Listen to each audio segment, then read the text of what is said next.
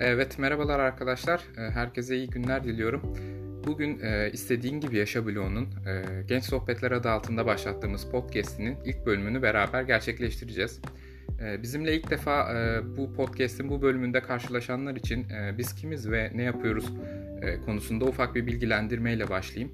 E, biz istediğin gibi yaşa adı altında başlattığımız kolektif blog ile beraber e, yaşıtlarımızın, e, genç yaştaki arkadaşlarımızın, üniversitelilerin, liselilerin yine birbirleriyle, yine üniversitelilerle, liselilerle tecrübelerini paylaşabildiği bir platform, bir kolektif blog yürütüyoruz aslında şu anda. Bu podcast serimizle beraber de yine kendi yaşımızdaki arkadaşlarımızı belli konular etrafında konuk edip onların hem uzmanlaştığı hem edindikleri tecrübeleri beraber konuşuyor olacağız. Ee, şimdi neler yaptığımızı daha detaylı bir şekilde görmek isteyen arkadaşlar yine aynı bu isimle bizi e, hem web sitemizi hem Instagram hesabımızı takip edebilirler. Ee, veya bu podcast'in ilk e, sıfırıncı bölümüne girerek orada da e, biraz daha giriş bölümümüzü dinleyerek neler yaptığımızla ilgili detaylı bilgileri elde edinebilirler. Şimdi bugünün konusu dijital bir kariyere başlamak üzerine olacak ve devamında da dijital ürünlerin ürün yönetiminin nasıl olduğundan bahsedeceğiz. E, bu konu biraz daha şu anda genç yaştaki yine bizim yaşımızdaki insanların e, bu tarzda yeni doğmuş, dijital doğmuş firmalara bak, yaklaşımı nasıl, bakış açısı nasıl bunları ele alan bir konuşma olacak. Onun devamında da e, epey e, uzun süredir e, ürün yönetimi alanında bir öğrenci olmasına rağmen epey uzun süredir ürün yönetimi alanında çalışan ve tecrübe edinmiş olan e, arkadaşım Emre ile beraber e, tüm bu konuları ele alıyor olacağız. Ee, şimdi çok da fazla uzatmadan zaten Emre ile olan bölümümüze geçelim sizlerle beraber.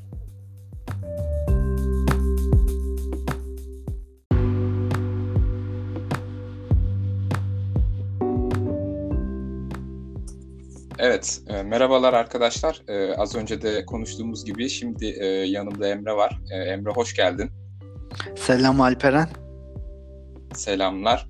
E, bugünün konusu biraz önce de konuştuğumuz gibi e, dijital bir kariyere başlamak üzerine olacak. Dijital bir kariyere başlamaktan kastımız da e, aslında e, böyle spesifik pozisyonları veya dijital dönüşüm kapsamında e, konuyu ele almaktan ziyade biraz daha yeni dijital iş modelleri nasıl doğuyor etrafımızda, yeni iş modelleri daha doğrusu bu dijital doğmuş ürünlerin etrafında nasıl şekilleniyor bunları konuşmak olacak. Bunun devamında da e, Emre'nin uzun süredir aslında e, üzerinde belki de uzmanlaştığı diyebileceğimiz e, dijital ürün yönetiminden de bahsediyor olacağız. E, Emre benim birkaç yıldır arkadaşım. E, çok e, şu anda da öğrenci olmasına rağmen çok farklı tecrübeleri var. İlginç bir hikayesi var. E, kendisi de zaten bize biraz bundan bahsediyor olacak. E, özellikle e, çok farklı dijital şirketlerde de çalıştığı için bugünün e, konusunu onunla beraber e, konuşalım istedim. Hem e, bir dijital kariyere başlamak genel konseptini hem de yeni dijital ürünlerin ürün yönetiminin nasıl olduğunu e, konuşacağımız bu bölüme yavaş yavaş başlayabiliriz. Evet Emre, sen bize biraz kendinden bahseder misin? Neler yaptın? Bu ilginç hikayeni biraz dinleyicilerimiz de duysunlar. Tabii bahsedeyim ama öncesinde e, asıl şeyden bahsetmek istiyorum.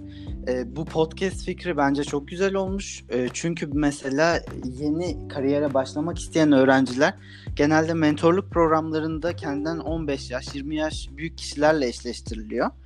E, onların verdiği tecrübeler çok değerli ama önümüzde değişen bir dünya var, değişen bir öğrencilik de var. O yüzden kendinden bir 3-4 yaş büyük kişilerden de tavsiyeler almak çok farklı e, güzel şeyler ortaya çıkarabiliyor. O yüzden başta herkes adına ben teşekkür ediyorum bu podcast'i çektiğin için. Teşekkür ederiz. E, ben başlamak gerekirse kendimden e, Boğaziçi 4. sınıf öğrencisiyim, ekonomi okuyorum. Maceram şirketlerle aslında birinci sınıfta bir girişim kurmakla başladı. Yaklaşık bir buçuk iki yıl o girişimi ilerlettim. Ondan sonra da çoğu girişim gibi battık. Ee, bunun dışında e, oradan çıkınca bu kadar dijital bir işle uğraşınca dedim ki bir internet şirketine gireyim. Mutlubev.com'a girdim. Orada bir süre çalıştım product e, marketing alanında. E, Mutlubev.com'dan sonra bir venture capital'a girdim. E, orada çalıştıktan sonra en son e, bir buçuk yıldır çalıştığım bir internet şirketindeyim şu an. E, ürün yönetici, e, ürün yönetimi departmanında çalışıyorum. E, asıl tüm hikayede zaten burada anlatacağım ürün yönetimi üzerine olacak biraz da. Hı hı. Ee, teşekkür ederim Emre. Ee, aslında senin de bahsettiğin gibi e, zaten biz bunu ilk giriş kısmında da ufaktan konuşmuş oluyor olacağız. Ee, bu blog şey bu podcast'i başlatma sebeplerimizden birisi de e, konuşacağımız konular üzerinde biraz daha akranlarımızın, yaşıtlarımızın görüşleri nasıl şekilleniyor. E, yine dinleyicilerimize bunları aktarmak. E, çünkü zaten sektör profesyonellerini birçok farklı yerlerde görebiliyorlar. E, veya yine tecrübeli insanların konuşmalarını birçok farklı ortamlarda, platformlarda dinleyebiliyorlar. Biz biraz daha gençleri gençlerle buluşturmak istedik. E, zaman zaman bu bölümleri yaparken zaten direkt soruları da aslında dinleyicilerimizden alıp yönelttiğimiz e, çalışmalar da olacak. Bu zaten e, ilk podcast bölümümüz. O yüzden e, teşekkür ederim katıldığın için. Sen de umarım bizim kadar heyecanlısındır. E, şimdi e, bugünün konusuna yavaş yavaş girerken biraz aslında iş modellerinin yavaş yavaş dijitale döndüğünden bahsettik. E, burada ne gibi bir şeyden e, konuşmak istiyoruz bugün? Bir dijital dönüşüm konseptinden değil, daha ziyade artık bir ana ürün olarak dijital doğmuş ürünlerden bahsetmek istiyoruz. Ne gibi farkları var? Şimdi birçok şirket şu dönemde zaten bir dijital dönüşüm geçiriyor. E, ama burada bahsettiğimiz ana ürünün dijital olması veya ana ürünün geleneksel olması biraz daha farklı bir konsept. E, şimdi birçok farklı iş modelleri de aslında bu konseptin üzerine şekillenmeye başlıyor. Ne gibi iş modelleri var? Hani etrafımızda görüyoruz şu sıralarda yeni yeni kullanmaya başladığımız yemek, yemek sepeti gibi yeni yeni de değil hatta epey bir süredir hayatımızda olan. Yemek sepeti gibi getir gibi e, modeller veya e-ticaret şirketleri, e-ticaret platformları, e, böyle ürünleri ve insanları bir araya getiren platformlar. E, bunun dışında ayrıca servisleri insanlarla bir araya getiren belki Armut gibi platformlar veya belki birçok fintech çözümü, e, ödeme sistemleri e, gibi ürünler aslında dijital nesille beraber doğmuş ürünler oluyor. Ee, biraz sana ilk sorumu da bunun üzerine şekillendirmek istiyorum. Sen bu dijital doğmuş ürünlerde aslında çalışmış da olduğun için bir tecrüben var şu ana kadar. Ama önemli olan sen bir öğrenci olarak e, bu yeni nesil iş modellerini nasıl tecrübe ettin şu ana kadarki stajlarında ve yaptığın çalışmalarda? Ee, dediğin gibi aslında bir sıfırdan dijital kurulan şirketler var. Bunlar bizim ülkede yaklaşık bir 5 yıldır falan 5 yıl önce bir patlama oldu. Ee, o iti çekirdeğin falan kurulduğu zamanlar hatta ben hatırlıyorum o zamanlar girişimci olduğum için. Ee, ondan sonra e, ben hangi şirketle konuştuysam kurucusuyla veya hangi şirkette staj yaptıysam bu şirketlerin hepsi e, bir anda e, büyüdü. Çok fazla büyüdü. Yani ben batmadan küçülen şirket görmedim. Ya modeli yanlış olduğu için batan şirketler oldu ama modeli tutturduysa e, reklam bütçesi falan da tabii bunlar da etkili ama büyüme yakaladı. O yüzden e, trendin dijitale döndüğünü bu küçük göstergeden bile görebiliyoruz. E, bunun dışında başka ne diyebiliriz? Ee, hani şimdi biraz da senin e, içinde bulunduğun şirketlerde bunu e, nasıl deneyimlediğini de sormak istiyorum. Çünkü küçük çaplı, büyük çaplı belki birçok firmada bulundun. Hatta en küçük çaplısına senin kurduğun kendi girişim e, deneyimi olduğunu söyleyebilirsek yine büyük çaplı web tabanlı uygulamalarda e, şu anda belki de en son çalıştığın yer ve belki orta çaplı diyebileceğimiz mutlubirev.com'da e, çalıştın. Bunların aslında farkları neler oluyor ve e, bir öğrenci olarak buralarda staj yapmak isteyen çok fazla arkadaşlarımız da oluyor. Yani en küçüğünün faydası bize nedir?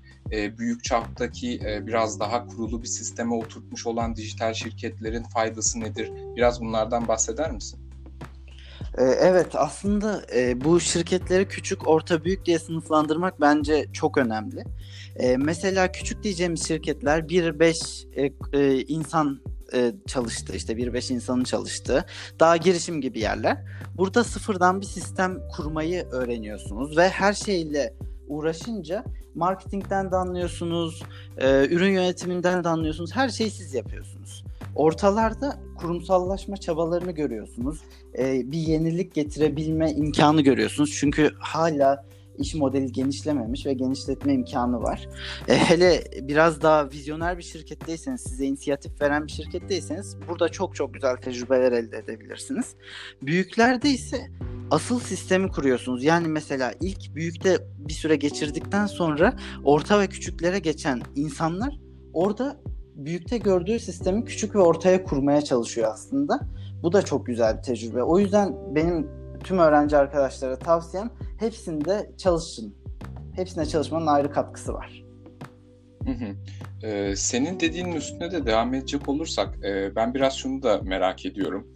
E, şimdi sonuç itibariyle sen de öğrencisin, ben de öğrenciyim ve biz bu e, podcast'i de zaten e, genel e, itibariyle öğrencilerle yapmak istiyoruz. Sence şimdi etrafını da elbette ki bu konuda gözlemliyorsundur. Özellikle bir son sınıf öğrencisi olarak e, çevrendeki insanlar da artık kariyerlerine e, profesyonel kariyerlerine diyeyim stajdan vesaire e, ziyade profesyonel kariyerlerine ilk adımı atmak üzereler. Sence bu son dönemlerini yaşayan öğrencilerin e, bu tarz yeni dijital ürünlere veya bu tarz yeni dijital doğmuş firmalara ilgisi şu anda ne düzeyde? Ve sen bunun trendini nasıl görüyorsun? Sence gelecekte ilgi daha da mı yükseliyor olacak yoksa e, şu andakinden belki de daha mı düşük olacak? Sen ne düşünüyorsun bu konuda? Burada aslında e, benim gözlemim çevremden de çalıştığım yerlerden de genelde öğrenciler ilk başta e, ya danışmanlık şirketlerine ya da büyük FMCG devlerine falan gitmeyi deniyorlar. Ben de denedim zamanında. Onu da söyleyeyim hatta girişimi battıktan sonra. Ondan sonra ama e, e, buraya girebilenler var, giremeyenler var. Ben girememiştim açıkçası. E, ondan sonra dijital dünyayı keşfettim ve aslında burada e, çok büyük fırsatların olduğu, inisiyatifinizde çok güzel şeylerin yapılabileceği bir alan olduğunu fark ettim. Ve e, burada çok fazla rekabet yok. Sebebi de e, şu, e, dediğimiz işte çok çok parlak öğrenciler genelde ilk başta danışmanlığı ve FMCG devlerini şey yapıyorlar, tercih ediyorlar. Tabii bu benim çevremden gözlemlediğim bir durum. Ee, yani aslında e, biraz daha şöyle de belki söyleyebiliriz. Hani danışmanlık ve FMCG devlerinin verdiği avantaj aslında zaten e, yıllardır kurulu olan bir şirket olması ve bunun e, dolayısıyla aslında bir prestij getiriyor olması, bir gösterge aslında oluyor olması. Ama senin dediğin gibi bu dijital yeni doğmuş belki web tabanlı belki aplikasyon tabanlı şirketlerde e, çok fazla rekabet olmaması aslında bir e, avantaj olduğunu da gösteren bir durum. E, ben de aslında bu söylediğine şu noktadan değinmek istiyorum. Ben de çevremdeki insanlara baktığım zaman zaten mezun olmaya çok yakın insanlar ve trendin biraz daha bu tarafa doğru yükseldiğini düşünüyordum aslında. Çünkü hani başta da bahsettik ya biraz daha böyle getir gibi firmalar veya hani Trendyol vesaire dedik bu tarz firmalar e, böyle çok cazip duruyor gibi gelmeye başlamıştı. Sonrasında bir sosyal medyada karşılaştığım bir araştırma var. Bunun araştırmayı kimin yaptığı ve araştırmanın ismini yine podcast'i e, paylaştığımız zaman e, altında iletiyor oluruz. Bu araştırma şunu gösteriyor Emre. E, 2020 yılında e, işverenlerin daha doğrusu e, işe girecek insanların en çok sevdiği, en çok tercih ettiği işverenleri gösteriyor. Ve bu e, e ilk 50'sini görebildiğim listede bizim bahsettiğimiz tarzda e, hiçbir firma yok. Aslında biraz daha detaylı da baktıktan sonra gördüm. 50. sırada Yemek Sepeti var. Ve bu e, 2020 yılında yapılmış bir e, liste ve burada ne gibi şirketler görüyoruz? Yine Türk Hava Yolları'ndan tut e, FMCG firmaları elbette, telekomünikasyon firmaları, e, Big Four dediğimiz e, o danışmanlık firmaları işte PwC var, Deloitte var vesaire. Onun dışında biraz daha belki e, Bosch gibi, BCH gibi firmalar ve e, en çok yeri kaplayan da bankaları e, görüyoruz aslında. Dolayısıyla e, bu sonucu görünce biraz da ben e, şöyle de düşünmüş oldum. Acaba benim gördüğüm gibi değil mi hala bu trend? E, ve senin de aslında söylediğin gibi buralarda çok büyük avantajlar var. Ben de o yüzden e, teşekkür ederim. Hatta bunu bir tavsiye olarak iletmiş olduğunu da düşünüyorum. Bu podcast bölümünün sonunda senin e, özellikle e, akranlarımız için e, tavsiyelerini senden istiyor olacağım. Orası için de e, güzel bir ısınma turu oldu aslında. E, şimdi yavaş yavaş biraz daha e, şeye geçelim isterim. E, çok fazla uzatmayayım ben de. dijital bir platformda sen aslında ürün yönetimi ekibinde çalışıyorsun ve bakacak olursak belki de 3-4 yıllık profesyonel işlerle uğraştığın ömrünün belki de 2 yıl civarını bu tarz işlere harcadın ki bu çok büyük bir emek ve gerçekten uzman olduğunu da söyleyebiliriz. biraz sen bize hani modern dijital e, ürün yönetimi ve traditional ürün yönetimi arasındaki farklardan bahseder misin öncesinde bu tarafa girmeden önce? Evet ondan bahsedeyim o önemli bir nokta çünkü. E, şimdi e, dijital ürün yönetiminde kullanıcılar tamamen size dijital bir platformdan ulaştığı için mouse hareketinden tutun da ölçmek istediğiniz her şeyi ölçebiliyorsunuz. E, bu da tabii ta, daha şey veri odaklı hareket etmenizi sağlıyor. Yani burada e, genelde şöyle muhabbetler geçmiyor. Traditional'da geçer çünkü. Bence şöyle yapalım. Bu geçmiyor. Bununla ilgili yapılmış araştırmalar var. Onları okursunuz. Kendi kullanıcılarınızı tanırsınız. Ve her platformun kullanıcılarına has bir şey yapması gerekir. E, çünkü her platformun kullanıcılarının kendi karakteri var. E, dijital bence burada çok ayrılıyor. E, o açıdan daha veri odaklı diyebiliriz dijitale. Hı hı. Teşekkür ederim Emre. Ee, senin dediğini de destekleyecek olursam e, aslında ben de traditional e, ürünler konusunda bir e, firmada da staj deneyimi yapmış olmuştum. Bu aradaki farkı biraz da şöyle görüyorum ben. E, traditional ürünler dediğimiz şeyler aslında e, bunlar da elbette şu anda dijitalleşiyorlar. Bunda e, bir dokunmak istiyorum. E, örneğin günlük tüketim ürünleri yahut bir araba gibi düşünün, bir beyaz eşya gibi düşünün. Bunlar her ne kadar o zamanın teknolojik ürünleri olarak gözükse de aslında bunlar e, üzerinden ve kullanımından çok fazla veri toplanmayan ve kullanımı bir tık daha basit olan, belki de e, çoğu günlük tüketim ürünleri için söylüyorum kullanımı tek seferlik veya birkaç seferlik olan ürünlerken aslında ürünlerken aslında bu yeni dijital ürünler tamamen kullanıcı davranışını ölçme üzerine kurulu olan ve buna göre kendisini optimize eden ürünler. E şimdi bu ilk bahsettiğimiz traditional ürünler de elbette dijitalleşiyor. E ne gibi? Hani bir arabanız vardı önceden. Artık bunun üzerine de e, akıllı ekranlar ve e, davranışınızı takip edecek mekanizmalar entegre ediliyor. E, artık eskiden bir buzdolabınız vardı sadece kullanırdınız ama artık onun içerisine de e, böyle smart home denilen akıllı e, sizi yönlendirecek ve aslında size tavsiyeler verecek e, dijitalleşmeler entegre ediliyor. Ama işin öbür tarafında ürünün tamamen core product diyorum ben buna ana ürün olarak dijital doğmasından ötürü çok farklı e, hem proje yönetimi diyebiliriz hem kullanıcı deneyimi diyebiliriz hem design diyebiliriz çok farklı yeni konseptler var. Ben şimdi biraz e, senin de uzmanlık alanın olduğu için e, buna da girelim isterim. E, şu anda hani dijital ürünlerde, ürün yönetiminde, proje yönetimi kapsamında veya kullanıcı deneyimi, design gibi kavramların neler olduğunda ve ürün yönetimindeki yeni ürün yönetimindeki öneminden biraz bahseder misin? Ee, evet aslında e, bence üç tane temel e, dinleyicilerimizin de bilmesi gerektiği e, madde var. Birincisi modern proje yönetimi yazılımcılarla çalışma metodolojileri var. E, bu Agile, water, Waterfall diye filan geçer araştırırsanız. Onu link olarak eklersin zaten sen podcast'in altına tanımlarını filan. E, şimdi burada e, bir sürü ekip var şirketin içinde. Ürün yönetimi ekibi var, growth ekibi var, yazılımcıların ekibi var. E, bunların hep bir arada çalışabilmesi için e, belli bir metodolojiyi takip etmeleri gerekiyor. E, mesela ekran açıldı. Ekranda ayarlar butonu var. Ayarlar butonun içinde ne kadar madde olacak, hangi yazılar olacak, ona tıklayınca açılan pop-up nasıl görülecek? Böyle çok detaylı şeyler var. Bunlar konuşarak halledilemiyor. Ee, bunları işte bu metodolojilerle hem yazılımcıların hem ürün yöneticilerinin e, daha iyi anlaşması ve bu süreci daha verimli yönetmesi için e, belli metodolojiler geliştirilmiş. Onları uyguluyoruz. O şekilde daha verimli bir süreç elde ediyoruz. E, ikincisine gelmek gerekirse UX. UX dediğim şey aslında user experience yani kullanıcı deneyimi. E, burada mesela kullanıcıların kaç yıldır 10-15 yıldır interneti e, mobil uygulamaları kullanmaya başladık. E, burada e, belli alışkanlıklar oluştu. Mesela bir siteye girdiğinizde desktop'ta e, sol üstte logoyu görürsünüz. O logoya tıklayınca ana sayfaya döneceğinizi bilirsiniz. Veya en alta indiğinizde footer olduğunu görürsünüz. Biraz teknik konuştum ama en alttaki yer. E, burada işte iade, şikayet, iletişim gibi kısımların olduğunu bilirsiniz.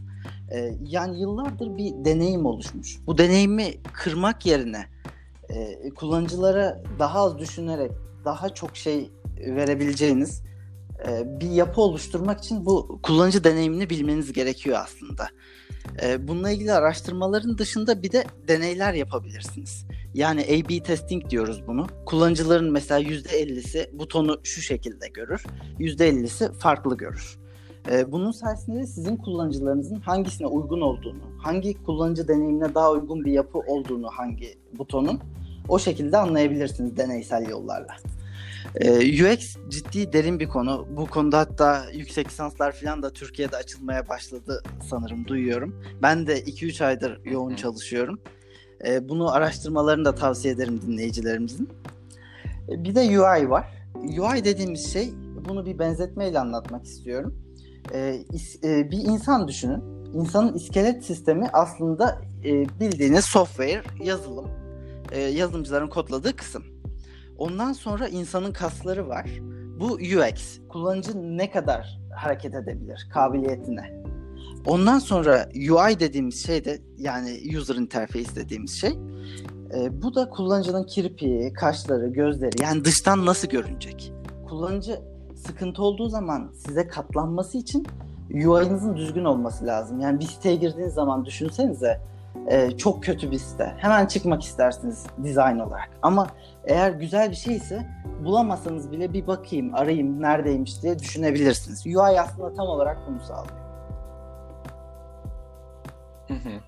Ee, çok teşekkür ederim Emre. Güzel ve açıklayıcı bir e, aslında e, bilgilendirme oldu. E, burada bazılarıyla ilgili ufak e, sorular sorup e, birazcık da açmak istiyorum. E, çünkü hani ürün yönetiminden de konuştuk. Ürün yönetimi aslında biraz e, bu işin merkezinde kalan nokta oluyor. E, şimdi e, arkada gelişen bir e, yazılım var elbette ve bunu kodlayan insanlar var. Ve ürün yönetimi olarak da belki de e, bu merkezdeki konum itibariyle e, göreviniz e, diyelim belki de hani bu pozisyonun en önemli görevlerinden birisi aslında tüketiciden gelecek olan feedback'i veya tüketiciden tüketiciden gelen bu davranışsal analizi e, yazılım diline çevirmek.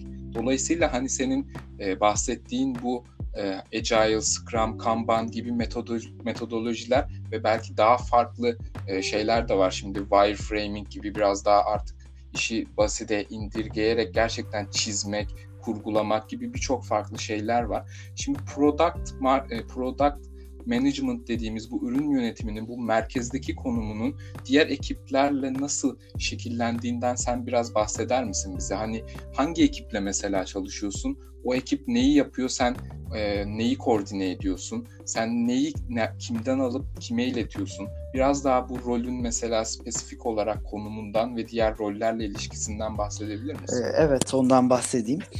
Şimdi bir kere mesela product management dediğimiz yani ürün yöneticilerimiz e, herkesle çalışır. Mesela bir gün müşteri ilişkileri arar der ki e, böyle üründe şu, şöyle bir problemimiz varmış. Bunu hemen çözmemiz lazım. Çok fazla yük oluştu müşteri ilişkiler departmanında. Hemen e, ürün yöneticileri bir kararlar alır. Ondan sonra onu yazılıma iletir. E, yazılım hemen onu düzeltir. Ondan sonra growth ekibi gelir. Der ki biz büyümek için şöyle bir şey düşündük. Sizce nasıl yapalım? E, sizin de katkınız olur mu filan diye. Onu e, düşünürüz. Hep beraber toplantılar yapılır. Ondan sonra son haline getirilince yine yazılıma verilir. Yazılım onu yapar. Yani e, aslında ürün yönetimine şirketteki herhangi bir insan genelde uğramış oluyor. O yüzden biraz daha dinamo gibi çalışıyor diyebiliriz ürün yönetiminin şu faydasını da söyleyebilirim. Her türden insanla karşılaştığınız için her departmandan e, çok ciddi bir tecrübe birikimine sahip oluyorsunuz. Yani her şeyden azar azar biliyorsunuz bazı konularda ama biliyorsunuz. E, bir de merak ettiğim bir soru daha var. Onu da sana e, iletmek istiyorum. Hani bu başta bahsettiğimiz belki üçe bölebiliriz demiştin ya küçük, orta, büyük. E, şimdi bazı e, merak ettiğim konulardan birisi şu e, büyük çaplı firmalarda diyelim e, sadece bir ürün bulunmuyor. Mesela bu firmaların yani çok örnek vermek gerekirse mesela Türksel gibi bir firmayı vereyim. Bu ürünün alt, e, bu firmanın altında birçok farklı ürün var. Yani şimdi hani reklam gibi olmasın ama bir müzik uygulaması da var e, bu firmanın. İşte bir TV uygulaması da var bu firmanın ve vesaire vesaire farklı e, uygulamaları var. Şimdi product management ekibi yani aslında bu ürün yönetimi ekibi bu her bir ürünün bir nevi CEO'su gibi de düşünebilir miyiz? Yani çünkü bu ürün aslında e, başlı başına bir hal almış oluyor. Tamam Türksel bir çatı elbette ama o ürün kendi başına para kazanan, kendi başına metrikleri olan, kendi başına girdisi ve çıktısı olan biraz da aslında ayrı bir alan oluyor. Yani ve bir şey e, muhabbeti de vardı hani e, zamanın e, Mark Zuckerberg'i de bir ürün yöneticisidir aslında bir programlamacı değildir veya işte Amazon kurucusu da böyledir onun kurucusu da böyledir vesaire. Sen bu konuda ne düşünüyorsun ve küçük büyük firmalardaki roller biraz değişebiliyor mu bu konuda? E, ne düşünüyorsun? Bunları sormak ee, Evet. E, şimdi burada e, birincisi bü- büyük şirketlerle orta küçük şirketler gerçekten dediğin gibi değişiyor. Büyük şirketlerde bazen bir sayfanın bile ürün yöneticisi olabiliyor. Ee, örnek veremem şu an ama e, iki, iki sayfa düşünün işte mesela iki ana akış var e, üründe. E, bu ürünün iki farklı yöneticisi olabiliyor. Çünkü optimize edilmesi gerekiyor bu akışların. Bunun optimize edilmesi için de bu şekilde herkesin kendi alanına odaklanması için böyle bir yol izleyebiliyor büyük firmalar. Orta ölçekli firmalarda ürün yönetimi metodolojileri çok fazla genelde gelişmiş olmuyor. Daha adapte olmaya çalışıyorlar. O yüzden e, bazen ürün yöneticisi gerçekten dediğin gibi tam bir CEO gibi çalışabiliyor. Çok ikinci adam gibi çalışabiliyor en azından CEO'nun yanında. Çok karar alıyor. Gerekli gereksiz başka işlere de bakabiliyor. E, ondan dolayı hele küçük firmalarda ürün yöneticisi diye bir şey yok zaten hani. Beş kişisiniz. Ne gelirse yapıyorsunuz gibi bir durum var ortada.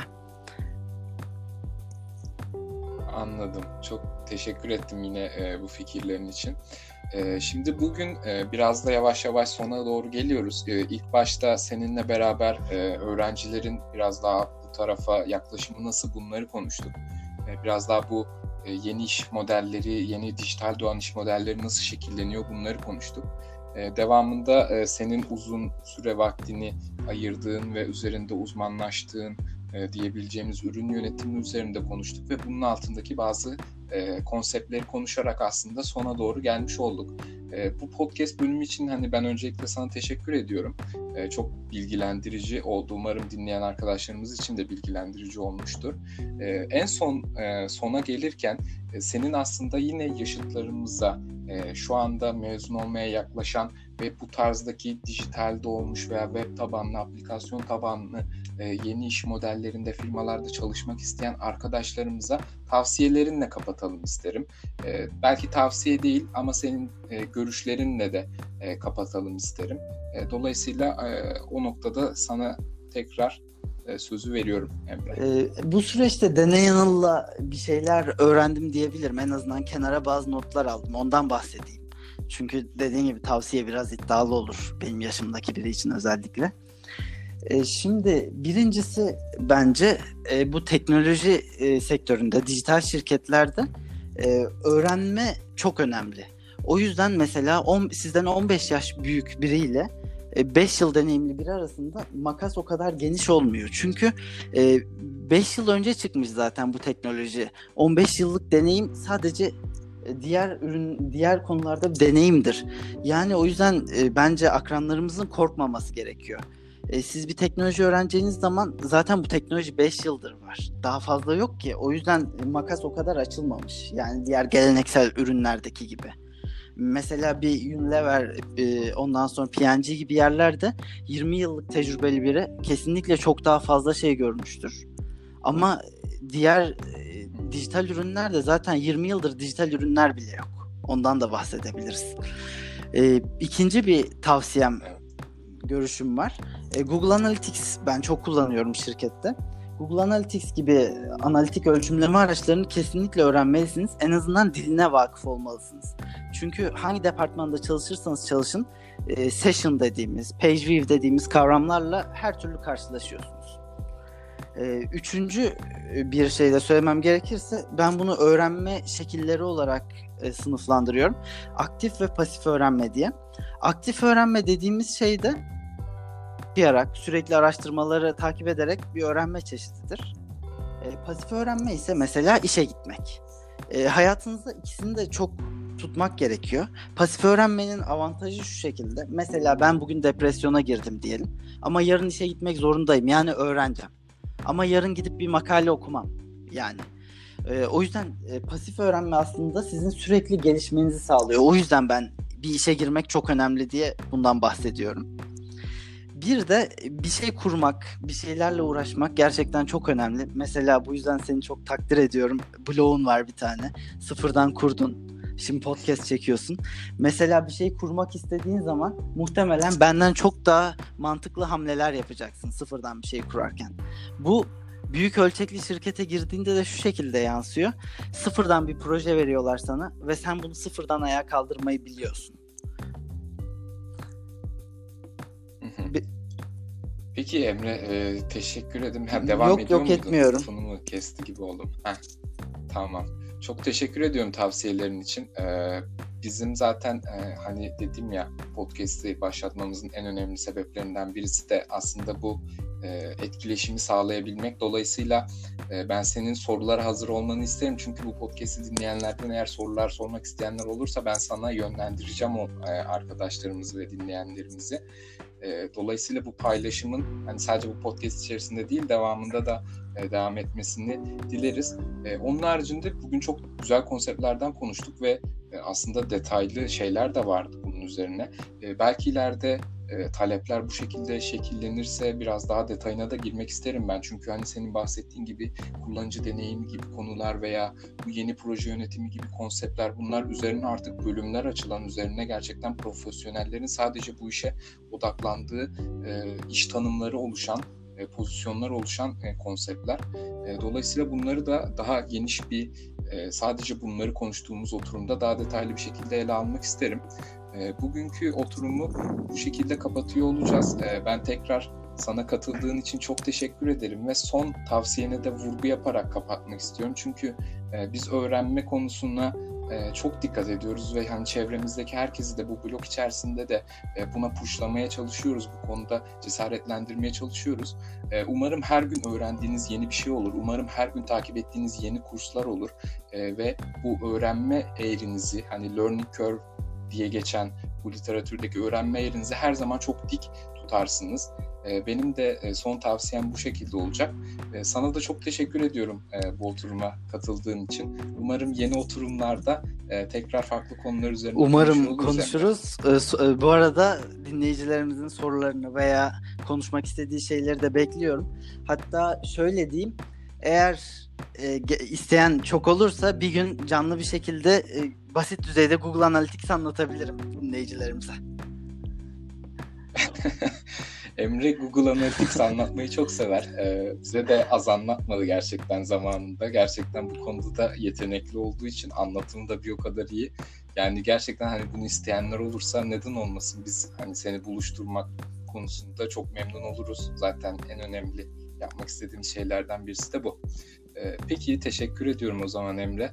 Ee, dinleyicilerimize de görüşürüz diyorum. Bu ilk bölümümüz umarım herkesin çok hoşuna gitmiştir. Bir sonraki bölümlerle ilgili de biz çok heyecanlıyız. Ee, ve bahsettiğim gibi sizlerden de sorular ve talepler alarak da şekillendiriyor olacağız bir sonraki bölümleri.